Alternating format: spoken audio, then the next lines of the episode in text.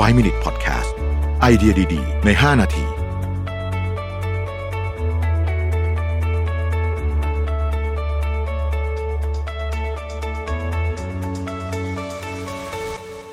สวัสดีครับ 5 minutes นะครับ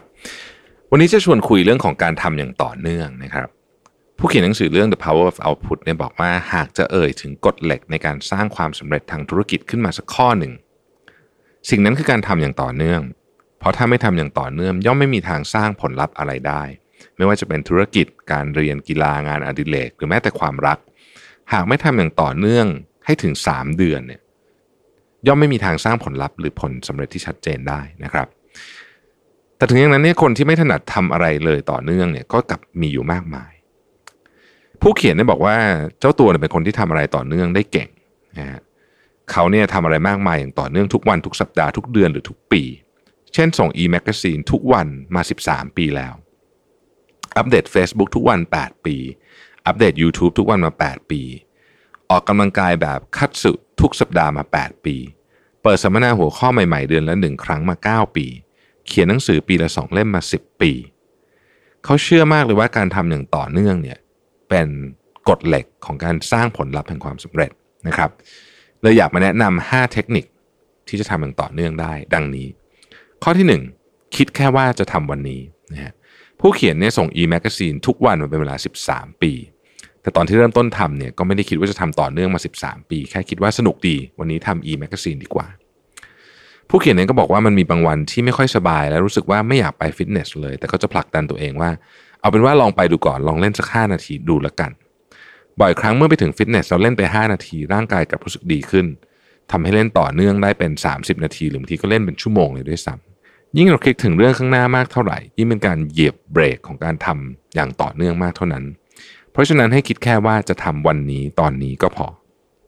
ข้อที่ 2 สนุกไปกับการลงมือทำการดูโทรทัศน์หรือเล่นเกมเป็นเรื่องที่เราทำต่อเนื่องได้ทุกวัน โดยไม่ต้องใช้ความพยายามเลย นั่นก็เป็นเพราะว่าเราสนุกกับมัน เมื่อเรารู้สึกสนุกโดพามีนจะหลั่งออกมา หากเรารู้สึกสนุกเราจะทำสิ่งนั้นอย่างต่อเนื่องได้เอง โดยไม่ต้องพยายาม ในทางกลับกันถ้าเรารู้สึกไม่สนุกเหนื่อยและทรมานฮอร์โมนความเครียดจะถูกหลั่งออกมาฮอร์โมนความเครียดนี้จะทำให้ความตั้งใจของเราลดลงอย่างมาก และอยากหยุดทำสิ่งนั้น เราจึงไม่อาจทำเรื่องที่เหนื่อยยากได้นาน และฝืนใจไปก็ไม่ไหวอยู่ดี ดังนั้นเพียงแค่เราสนุกกับสิ่งที่อยากทำต่อเนื่อง เราก็จะทำสิ่งนั้นได้นาน การหาความสนุกให้เจอจึงเป็นเรื่องที่สำคัญมากๆ ข้อที่ 3 แบ่งเป้าหมายออกเป็นเป้าหมายย่อย ทันทีที่เราตั้งเป้าหมายว่าจะลดน้ำหนักให้ได้ 10 กิโล สมองจะประมวลผลจากประสบการณ์ในอดีตและตัดสินว่าทำไม่ได้หรอกทำให้โดพามีนไม่หลั่งออกมา แต่ถ้าเราเปลี่ยนเป็นจะลดน้ำหนัก 1 กิโลกรัมภายใน 1 เดือน ก็ดูเป็นความพยายามที่น่าจะทำได้ การท้าทายกับโจทย์ที่ยากเล็ก ๆ แบบนี้จะทำให้โดพามีนหลั่งออกมาในที่สุด คนมักพูดกันว่าเป้าหมายต้องตั้งให้ยิ่งใหญ่เข้าไว้ แต่มันไม่ใช่แค่นั้น เพียงแค่เราแบ่งเป้าหมายใหญ่ออกเป็นเป้าหมายย่อยๆ จะช่วยทำให้เราทำได้อย่างต่อเนื่องและทำให้สำเร็จมากขึ้น ผู้เขียนยกตัวอย่างว่า เวลาจะเขียนหนังสือเนี่ยแทนที่จะบอกว่าจะเขียนหนังสือหนึ่งเล่มให้เสร็จภายในหนึ่งเดือน จะบอกว่าจะเปลี่ยนเป็นเป้าหมายย่อยที่บอกว่าจะเขียนหนังสือวันละสิบหน้าพอ หากเขียนหนังสือได้วันละสิบหน้าก็เท่ากับเขียนหนังสือให้เสร็จภายในหนึ่งเดือน แต่การตั้งเป้าหมายย่อยจะช่วยให้เราควบคุมขั้นตอนการดำเนินงานและระดับความสำเร็จได้ง่าย และช่วยให้มีกำลังใจมากขึ้นด้วย ข้อที่ 4 บันทึกผลการทำงาน หากอยากทำเป้าหมายอะไรให้สำเร็จสักอย่างแนะนำให้จดบันทึกทุกวันนะครับ การจดบันทึกเนี่ยจะทำให้เรากระตุ้นแรงของพลังสมองของเราด้วยนะฮะช่วยให้โดพามีนหลั่งมาได้ง่ายขึ้น และทำให้เราเนี่ยทำอย่างต่อเนื่องได้ง่ายขึ้นด้วย ข้อที่ 5 ให้รางวัลเมื่อทำสำเร็จ การได้รับรางวัลเมื่อทำสิ่งใดสำเร็จตามเป้าหมาย จะยิ่งทำให้โดพามีนหลั่งมามากขึ้น เป้าหมายย่อยที่ทำทุกวันอาจไม่เป็นไร แต่เป้าหมายกลางๆหรือเป้าหมายใหญ่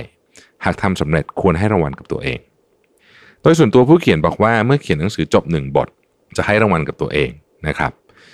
การเติมเชื้อเพลิง แห่งแรงบันดาลใจนี่เอง จะทำให้โดพามีนเนี่ยหลั่งออกมา แล้วทำให้เราสามารถทำอย่างต่อเนื่องได้นะครับ ทั้งหมดทั้งมวลนี้เนี่ยต้องบอกว่ามัน เชื่อมโยงกับสมองมากเลยนะ เรื่องของการตั้งเป้าหมายย่อยเป้าหมายให้เล็ก ๆ แล้วก็ระบบการให้รางวัลของสมองเราหรือว่าโดพามีนนี่เอง